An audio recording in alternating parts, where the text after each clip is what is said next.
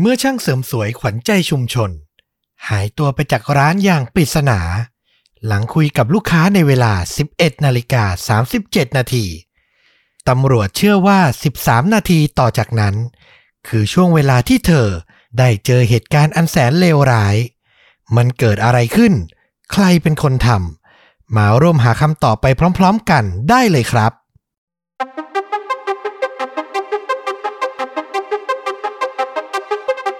สวัสดีครับ สวัสดีครับ เรื่องจริงยิ่งกว่าหนังพอดแคสต์นะครับ กลับมาพบกับคุณผู้ฟังกันอีกครั้งหนึ่งนะครับ อยู่กับผมต้อมครับ แล้วก็ฟลุกครับ กับช่องชวนดูดะของเราเหมือนเดิม วันนี้ก็จะมาถ่ายทอดหนึ่งเรื่องจริงสุดเข้มข้นจนถูกนำไปสร้างเป็นภาพยนตร์นะครับ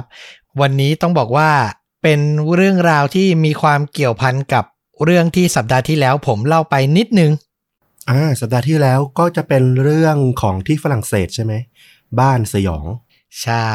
คือไม่ได้เกิดขึ้นที่ฝรั่งเศสเหมือนกันนะ แต่ว่าที่เราแนะนำไปเมื่อสัปดาห์ที่แล้วว่า เรื่องราวเรื่องนั้นอะไปอยู่ในซีรีส์ใน Netflix ใช่ไหมอ่าใช่ Unsolved Mystery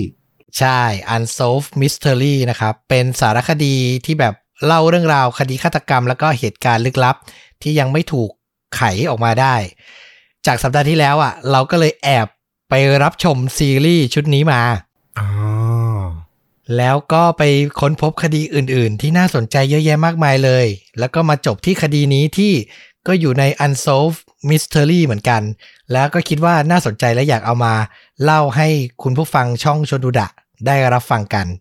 ต้องบอกว่าเป็นคดีที่ยังไม่มีจุดสรุปร้อยเปอร์เซ็นแต่ว่ามีทฤษฎีและมี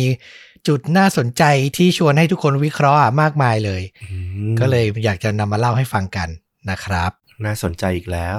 ไม่ให้เป็นการเสียเวลาก็เริ่มต้นกันเลยละกัน วันนี้ก็อยากจะขอย้ายโลเคชันนิดนึงนะ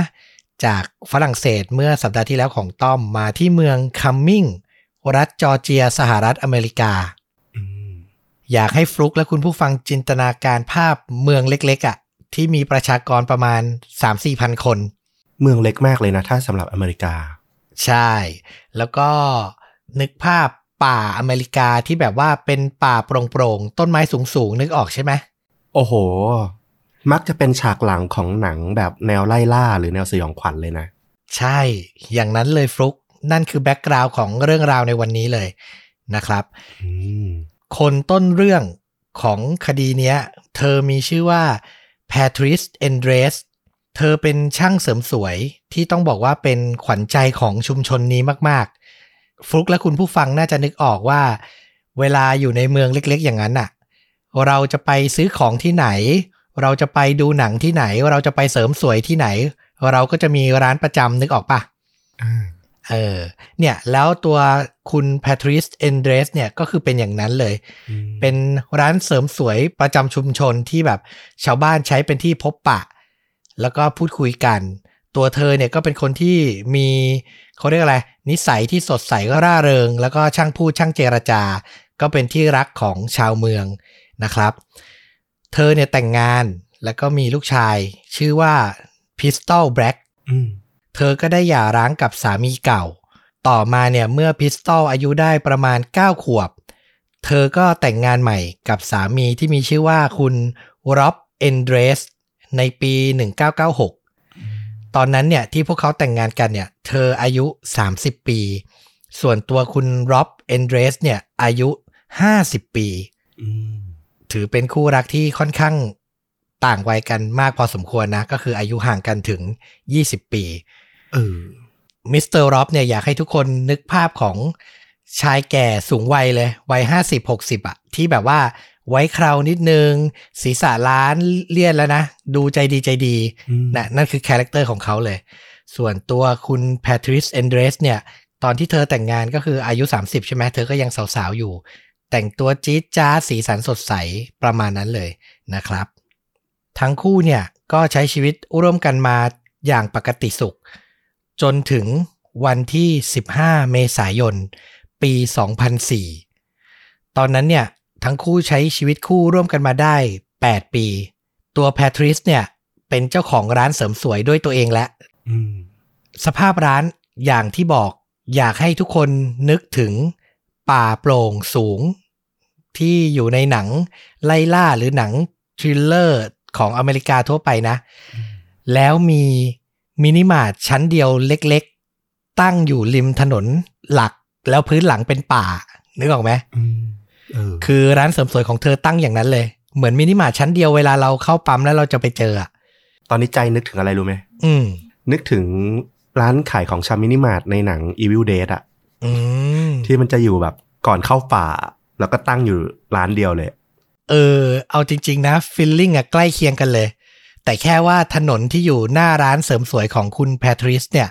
อาจจะมีรถราวิ่งขวักไขว่มากกว่า มันไม่ได้เปลี่ยวสักขนาดนั้นทีเดียว อืมอืมอืมแต่คือภูมิทัศน์เนี่ยคือประมาณนั้นเลยอืมดูน่ากลัวน่ากลัวนิดนึง ในวันนั้นเนี่ย 15 เมษายนเนี่ยก็เป็นวันที่เริ่มต้นแบบปกติสุขทั่วไป เธอเนี่ยขับรถไปส่งลูกชายคือ Pistol Black เนี่ยที่โรงเรียนเรียนอยู่เกรด 11 นะครับ หลังส่งลูกเสร็จ เธอก็ขับรถไปทำงานที่ร้านเสริมสวยของตัวเองตามปกติ ตัวเธอเนี่ยมีนัดลูกค้าตั้งแต่ช่วงเวลา 8โมงครึ่ง ทุกอย่างก็ดำเนินไปตามปกติ เธอก็รับลูกค้าทำผมไป จนกระทั่งถึงเวลา 11นาฬิกา30 นาที มีโทรศัพท์จากลูกค้าโทรมาหาเธอเพื่อขอเลื่อนนัดอืม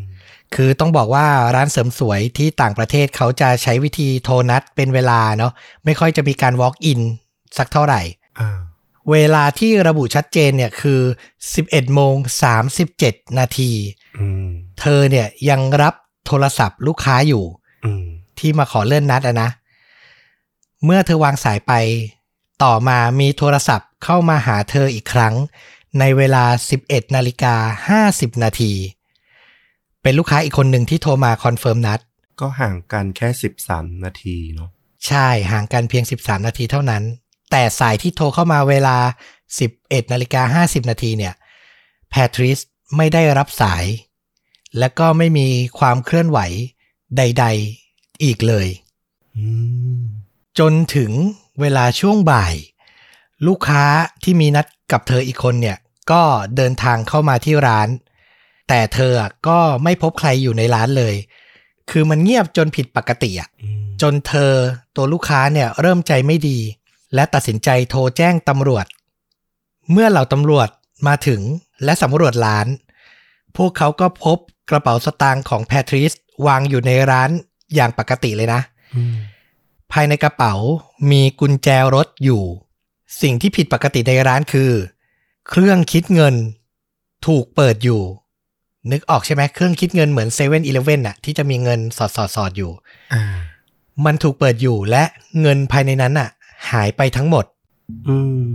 แต่กระเป๋าตังค์ยังอยู่ แต่กระเป๋าตังค์ยังอยู่ กุญแจรถยังอยู่ดีอืมเมื่อตำรวจสำรวจต่อไปก็พบอาหารอยู่ในตู้ไมโครเวฟ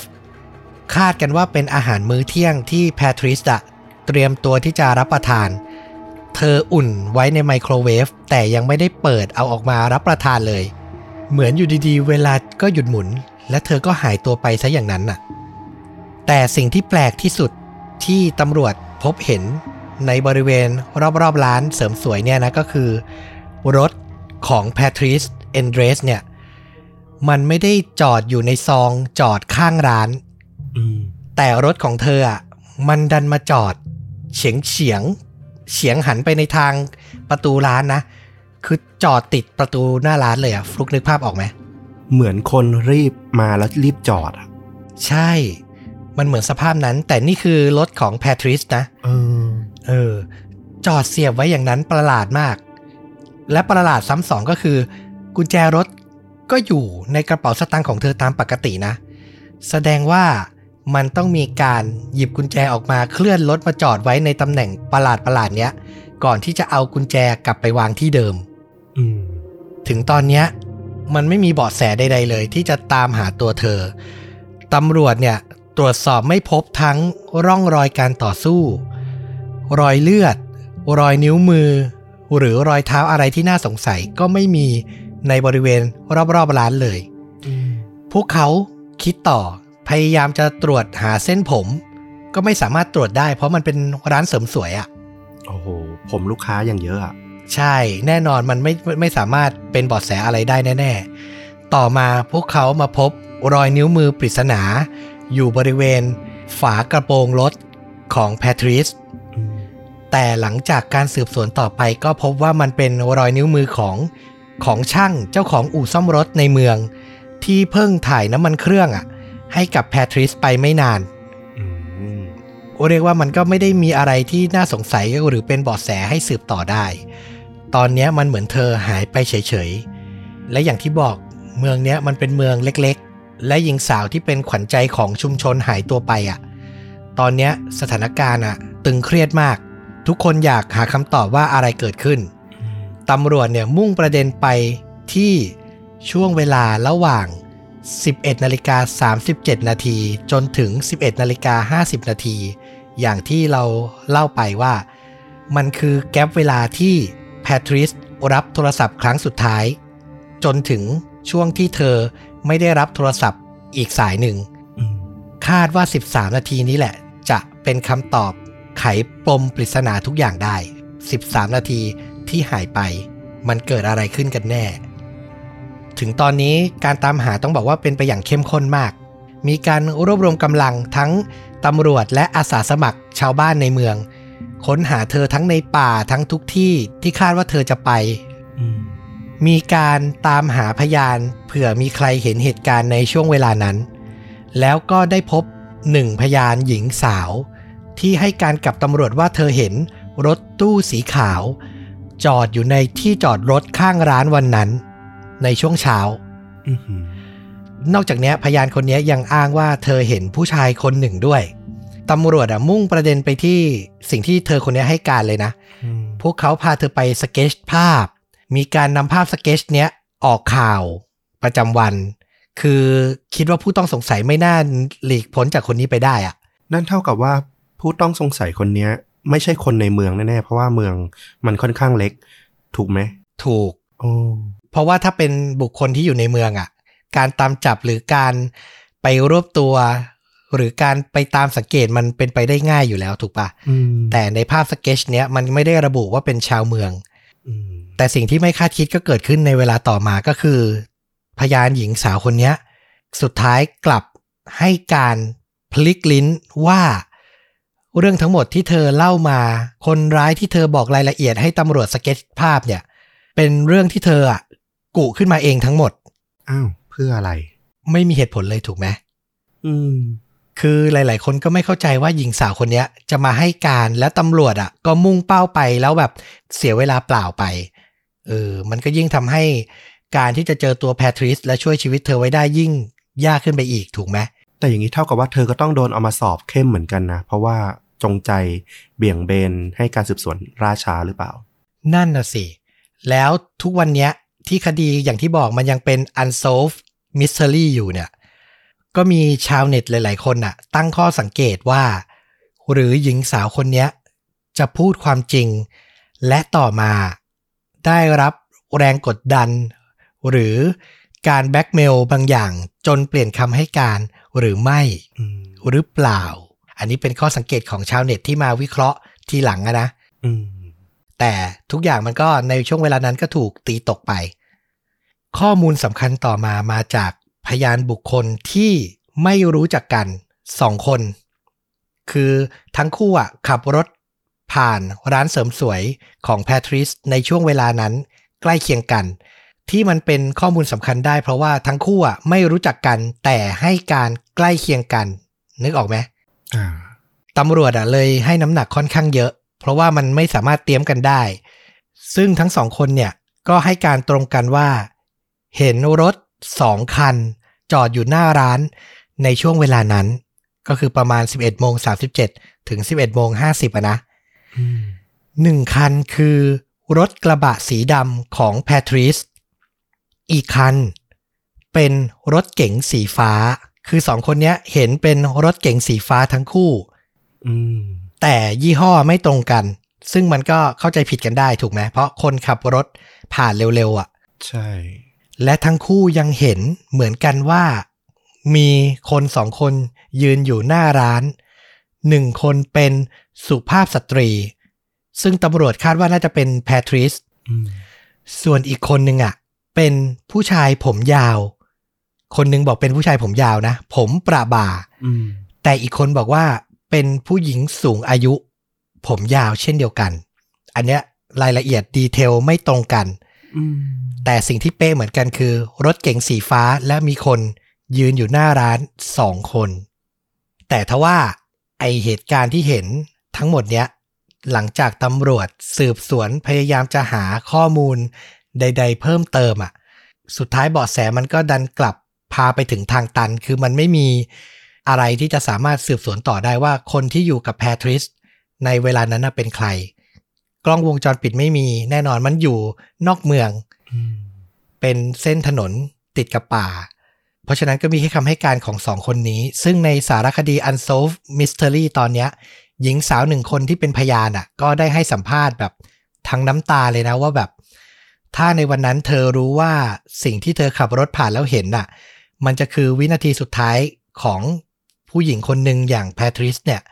เธอจะรีบจอดรถและพยายามเข้าไปช่วยเหลือแน่ๆอืมเพราะเธอเห็นว่าเหตุการณ์เนี้ยที่มีรถจอดอยู่หน้าร้านสองคันเนี่ย มันดูไม่ปกติมากๆเลย แต่ในช่วงเวลานั้นอะเธอก็ยังไม่ได้ทันเอะใจอะไรมากอืมเมื่อการสืบสวนดำเนินไป ประตูก็เหมือนค่อย ๆ ปิดทีละบานทีละบาน มันไม่มีหลักฐานอะไรที่นำไปสู่บทสรุปว่าใครเป็นคนทำหรือแม้กระทั่งตามเจอว่าแพทริสอยู่ที่ไหนเสียชีวิตไปหรือยังไม่มีเลยอืมมีเพียงข้อสันนิษฐานที่ทั้งตำรวจและชาวเมืองตั้งขึ้น แบ่งได้เป็น3หัวข้อใหญ่ ๆ ดังนี้ครับอืมข้อที่1เป็นข้อสันนิษฐานที่หลาย ๆ คนเห็นด้วยมากที่สุดก็คือ พวกเขาเชื่อกันว่าร็อบสามีของแพทริสเนี่ยเป็นฆาตกรอืมเพื่อน ๆ หลายคนของแพทริสให้การกับตำรวจว่าร็อบเนี่ยทะเลาะกับแพทริสบ่อย ด้วยความที่เป็นรักต่างวัยอะเขาอายุค่อนข้างเยอะ ตอนที่แพทริสหายไปเธออายุ 38 เขาก็อายุ 58 แล้วใช่ปะใช่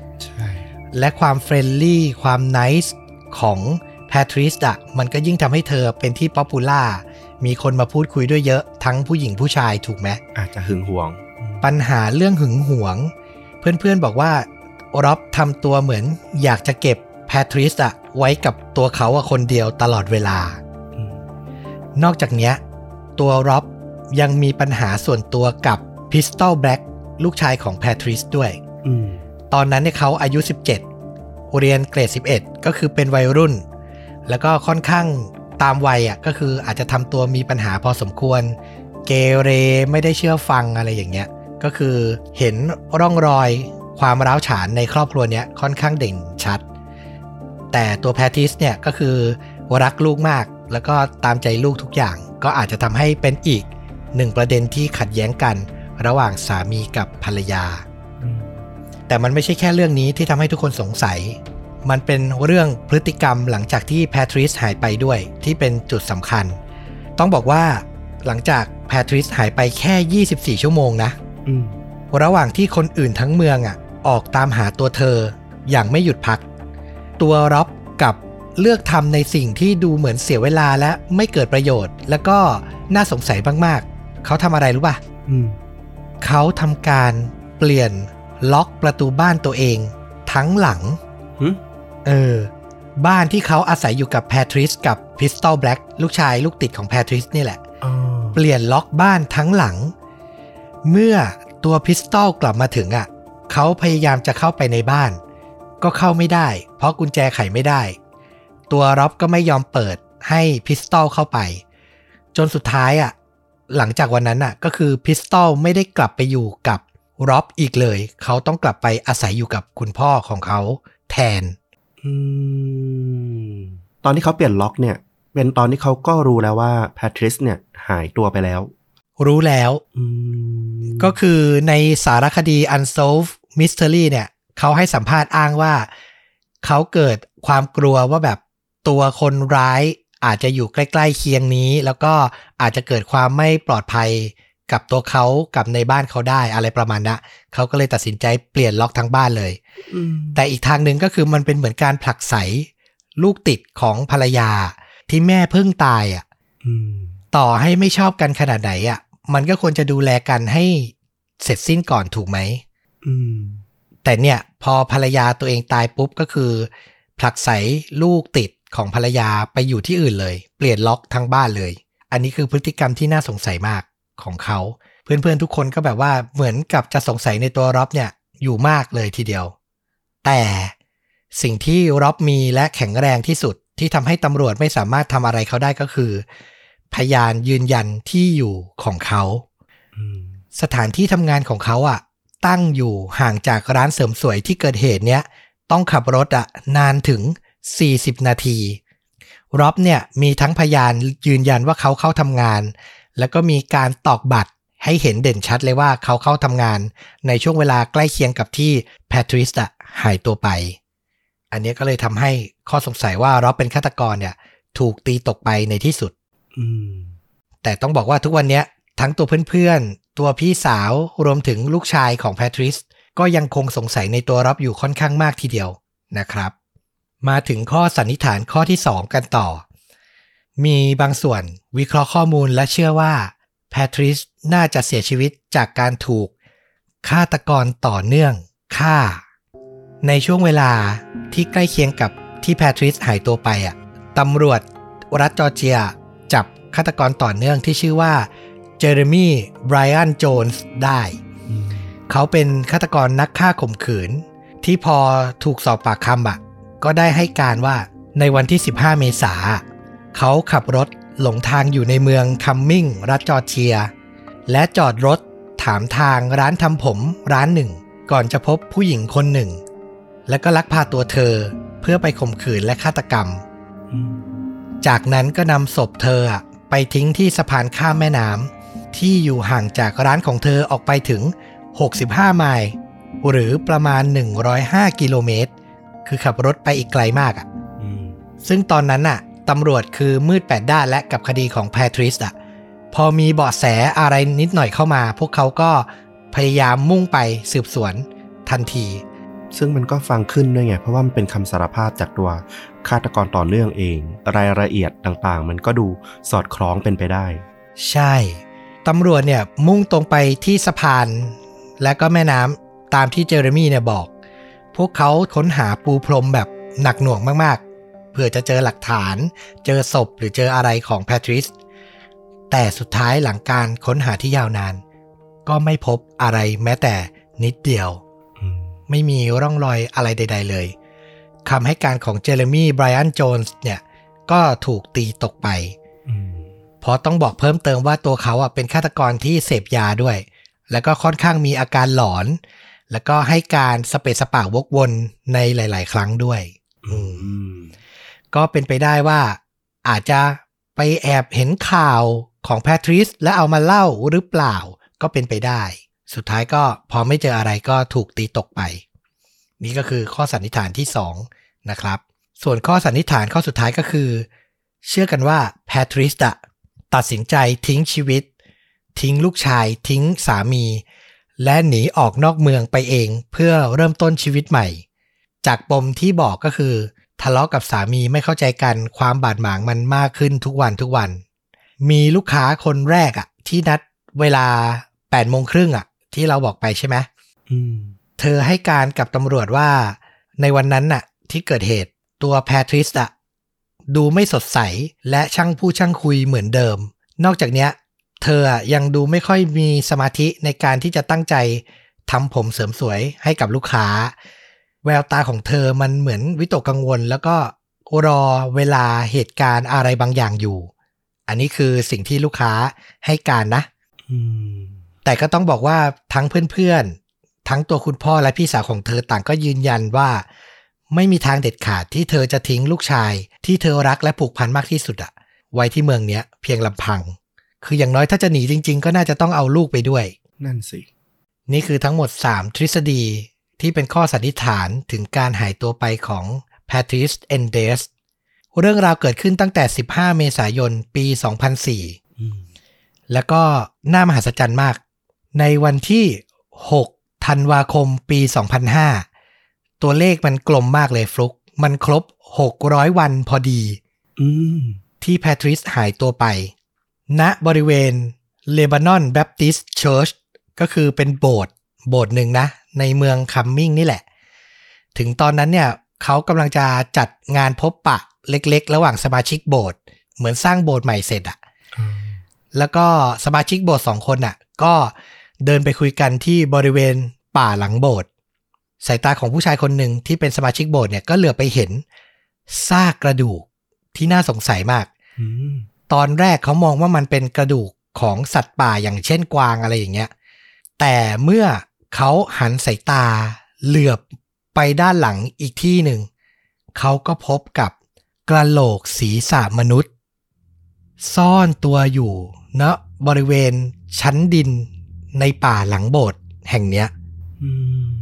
ต่อมาเขาก็รีบแจ้งตำรวจทันที เมื่อตำรวจลงพื้นที่สำรวจ พวกเขาก็ได้พบกับกระดูกมนุษย์ คือปกติมนุษย์จะมีกระดูกรวมทั้งหมดประมาณ 260 ชิ้น ถูกไหมอืม ประมาณนั้นตำรวจใช้คำว่า รวบรวมได้เกือบครบถ้วน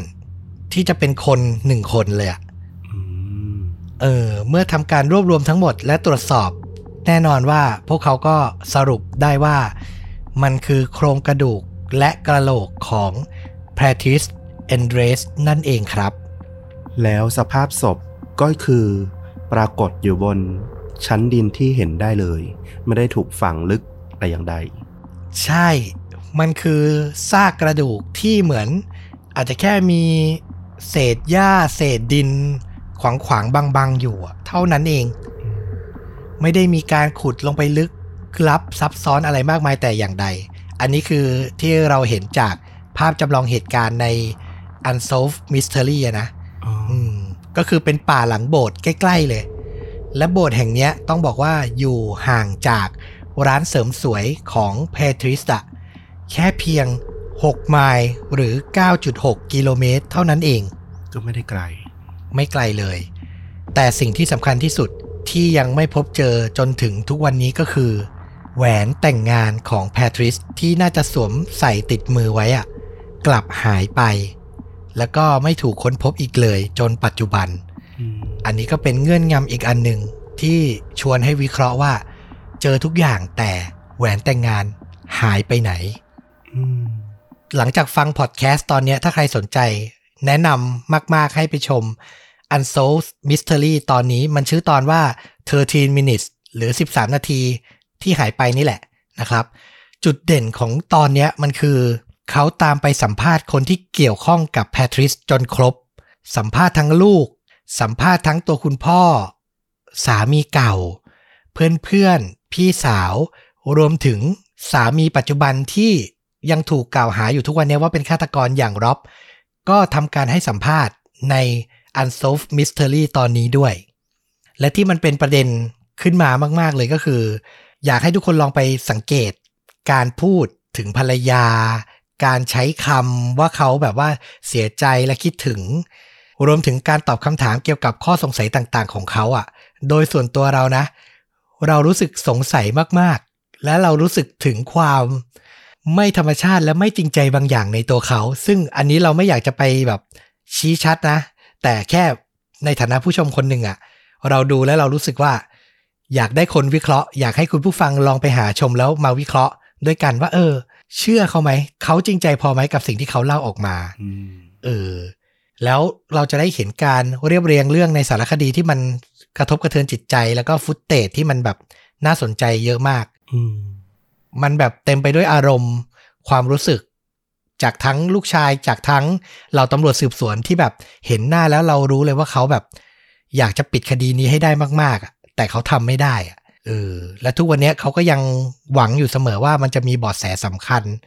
อะไรมาเพื่ออธิบายแล้วก็ปิดเคสแพทริสให้ได้ว่าใครอะเป็นคนฆาตกรรมเธอ มีเกร็ดเพิ่มอีกนิดนึง ก็คือในช่วงปีประมาณ 2008 ก็คือผ่านเหตุการณ์มาค่อนข้างนานแล้วนะตำรวจก็จับฆาตกรต่อเนื่องได้อีกคนหนึ่ง เขาว่ามีชื่อว่าคุณแกรี่ไมเคิลฮิลตัน ฆาตกรคนเนี้ยเป็นที่รู้จักภายใต้ฉายา National Forest Serial Killer คือเน้นทำการฆาตกรรมต่อเนื่องอยู่ในอุทยานแห่งชาติเท่านั้นน่ะอ่าเกรดที่น่าสนใจของคนคนนี้ก็คือในปี 1995 ตอนนั้นเขายังไม่ถูกจับได้ใช่ไหม และเขาว่ามีโอกาสได้เป็นที่ปรึกษาในการสร้างหนังฮอลลีวูดเรื่องหนึ่งหืมเออ ที่มีชื่อว่า Deadly Run คือเขาได้คุยกับผู้กำกับคนเนี้ย แล้วก็เล่าเรื่องที่อยู่ในหัวให้ฟังว่าทำไมแบบนายไม่ลองทำเรื่องราวเกี่ยวกับคนลึกลับหรือสตอกเกอร์อะที่แอบติดตามเหยื่อเข้าไปในป่า และทำการฆาตกรรมพวกเขาดูล่ะหืมและตัวผู้กำกับอะ ก็เฮ้ย เห็นฟังพล็อตเนี้ยแล้วสนใจ แล้วก็เอาไปทำเป็นภาพยนตร์จริง ๆ อะหืมจนต่อมาในปี 2008 เมื่อ ตัวแกรี่ไมเคิลฮิลตันเนี่ยถูกจับได้อะตัวผู้กำกับอะถึงมาให้สัมภาษณ์ภายหลังว่า เขาเพิ่งรู้ว่าไอ้พล็อตนั้นน่ะมันคือสิ่งที่ตัวแกรี่อะกระทำจริง ๆอะแต่มาเล่าให้ฟังแล้วสร้างเป็นหนังซะก่อนน่ะ โอ้โหขนลุกเลย เออน่าขนลุกมาก แล้วก็เนื่องมาจากข้อสันนิษฐานนี่แหละว่าเขาเป็น national forest serial killer นี่แหละ มันก็ทำให้ช่วงเวลาหนึ่งตำรวจก็สันนิษฐานว่า ไม่รู้ว่าเขาจะเกี่ยวข้องกับการฆาตกรรมแพทริสเอนเดรสหรือเปล่า เพราะว่าตัวแพทริสอะก็ถูกพบศพในหลังโบสถ์นั่นน่ะมันก็เป็นเขตที่ใกล้เคียงกับอุทยานแห่งชาติที่ฆาตกรคนนี้ทำการก่อเหตุ เช่นกัน คือไม่ไกลกันมากแล้วตัวบุคลิกของฆาตกรคนนี้มันมีคล้ายกับที่พยานเห็นรถจอดอยู่หน้าร้าน แล้วก็มีผู้ชายผมยาวอยู่ไหมประปา ที่ต้อมไปหารูปดู อันเนี้ยน่าจะเป็นสิ่งที่ทำให้ตำรวจอะตีตกไป เพราะว่าหลักฐานหรือข้อบ่งชี้ใดๆ มันบ่งชี้มาถึงตัวแกรี่เนี่ยน้อย เพราะเขาก็เป็นชายหนุ่มแบบศีรษะก็ล้านไปครึ่งหนึ่งแล้วประมาณนั้นอะเออ อันนี้คือภาพที่เราเห็นตอนที่เขาจับได้นะ แต่เราก็ไม่รู้ว่าในปี 2004 ที่แพทริสหายไปเขาจะไว้ผมยาวหรืออะไรหรือเปล่า อันนี้ไม่ confirm อืมอืมแต่ก็คือสุดท้ายในที่สุดตำรวจก็สรุปออกมาว่า ตัวเขาก็ไม่ได้เกี่ยวข้องในคดีนี้อืมและนั่นก็ทำให้เรื่องราวการหายไปของแพทริสเอนเดรสอะก็ยังเป็นปริศนาที่รอการหาคำตอบมาจนถึงทุกวันนี้อืมแล้วส่วนตัวส่วนตัวต้อมมองแต่ละทฤษฎีแล้วคิดว่าไงบ้างอะคือทฤษฎีที่บอกเธอหนีไปก็คงต้องตัดทิ้งถูกไหมเพราะเราเจอศพเธอแล้วอืมก็เหลือแค่คนใกล้ตัวคือ สามีอย่างร็อบ หรือไม่ก็เป็นฆาตกรต่อเนื่องรายอื่น ๆ เท่านั้นเองในความรู้สึกเรานะอืมซึ่งหลังจากอ่านเรื่องฆาตกรรม แล้วก็เล่าเรื่องฆาตกรรมมามากมายอะสุดท้ายเราก็พบว่าคนใกล้ตัวน่าสงสัยสุด และอย่างที่บอกคือพอเราดู Unsolved Mystery ตอนนี้จบอะเรามีความไม่เชื่อในสิ่งที่ร็อบให้สัมภาษณ์หลาย ๆ อย่าง มันมีความแปลกประหลาดบางอย่าง อยู่ ก็เลยเน้นย้ำอีกทีว่าอยากจะชวนทุกคนอะลองไปหาดูนะ แล้วก็มาอภิปรายมาพูดคุยกับเราหน่อย คอมเมนต์มาหน่อยว่าเห็นด้วยไหมอืม อันนี้คืออยากมีเพื่อนคุยมาก ๆ อยากให้ฟลุกไปดูด้วยนะเออแล้วลองมาถกเถียงแลกเปลี่ยนกันอืมอืมเป็นสารคดีตอนสั้น ๆ ประมาณ 45 นาทีเอง อันนี้ขอตั้งข้อสังเกตนิดหนึ่งตรงว่า มันก็เป็นไปได้สูงเลยที่จะเป็นคนใกล้ตัว ด้วยเรื่องของ สิ่งต่างๆ ที่อยู่ในร้านเนี่ย มันอยู่สมบูรณ์ ไม่มีร่องรอยการต่อสู้อืมอย่างที่สอง ถ้ามองว่าร็อบดูน่าสงสัย แล้วเอ่อเรื่องหลักฐานด้านเวลาของเขาเนี่ย ค่อนข้างแข็งแกร่งเนี่ย มันก็เป็นไปได้ ไม่ใช่เหรอว่า เขาไม่จำเป็นต้องลงมือในการลักพาตัวเอง อืมฟลุกเปิดประเด็นนี้มาดี เพราะว่ามีหลาย ๆ คน รอบตัวเธอก็พูดว่า ไม่แน่เขาอาจจะจ้างใครบางคนมาทำการแทนเขาก็ได้ ได้ทั้งสองอย่างเลย ใจหนึ่งคิดคือหนึ่งจ้างใครก็ไม่รู้แค่ลักพาตัว แล้วบอกว่าเดี๋ยวที่เหลือจัดการเองอืมคนคนนี้ก็จะไม่มีข้อมูลครบถึงกระบวนการว่าศพอยู่ที่ไหน หรือว่าเธอตายไปแล้ว ถึงจะมาเห็นข่าวทีหลังก็เออว่าเธอหาย แต่อาจจะคิดว่าอย่างอื่นได้ คือโดนจ้างช่วงมาแค่ลักพาตัวไปสักที่หนึ่ง กับอีกกรณีหนึ่ง ความกังวลของแพทริสที่ กังวลในวันนั้น เป็นไปได้ไหมว่า มีใครสักคนโทรไปให้รายละเอียดอะไรบางอย่างกับแพทริสแล้วทำให้เธอต้องเดินทางออกจากร้านด้วยตัวเอง โดยไม่ใช้รถของเธออืมไปที่ไหนสักที่หนึ่ง แล้วก็อาจจะรออยู่ที่นั่นจนกระทั่ง มีใครสักคนมาฆ่าเธอ ซึ่งคนคนนั้นอาจจะยืนยันหลักฐานทางเวลาได้ชัดเจนแล้ว น่าสนใจมาก อันนี้ก็เป็นข้อสันนิษฐานที่วิเคราะห์ไปได้ แล้วก็มีอีก นิดนึงก็คือ ระหว่างที่พยานสองคนเห็นรถจอดอยู่หน้าร้านอะ่ะ มันก็มีอีกทฤษฎีหนึ่งก็คือ หรือจะเป็นฆาตกรต่อเนื่อง หรือชายหนุ่มคนไหน ที่ทำทีมาขอจัมแบตรถเธออะอืมเหมือนเป็นคนผ่านทางมาอย่างที่บอกคือ ร้านของเธอมันตั้งอยู่ริมถนนหลักอะ่ะ อาจจะทำทีมาแบบขอจัมแบตรถ แล้วสุดท้ายมันก็เลยทำให้ สภาพการจอดรถของเธออะแปลกประหลาดเช่นนั้นเอออันนี้ก็เป็นอีกข้อสันนิษฐานหนึ่งอืมน่าสนใจ ก็เป็นไปได้เลยนะ เพราะว่าถ้าทำอย่างนั้นก็จะทำให้ไม่มีร่องรอย การขัดขืนต่อสู้ที่ปรากฏในร้าน เพราะว่ามันเกิดขึ้นหน้าร้านหมดเลย เพียงแค่จับจังหวะช่วงที่ไม่มีรถผ่านแค่นั้นเอง อืมก็ต้องหาคำตอบกันต่อไป ถึงตอนนี้พวกเราก็ทำได้แค่วิเคราะห์นะครับ แล้วก็คิดตามกันไปว่ามันเกิดอะไรขึ้นในวันนั้นกันแน่ ก็หวังว่าจะได้มีบทสรุปออกมาสักวัน อย่างที่ผู้สร้าง Unsolved Mystery อะเขาพูดไว้ตั้งแต่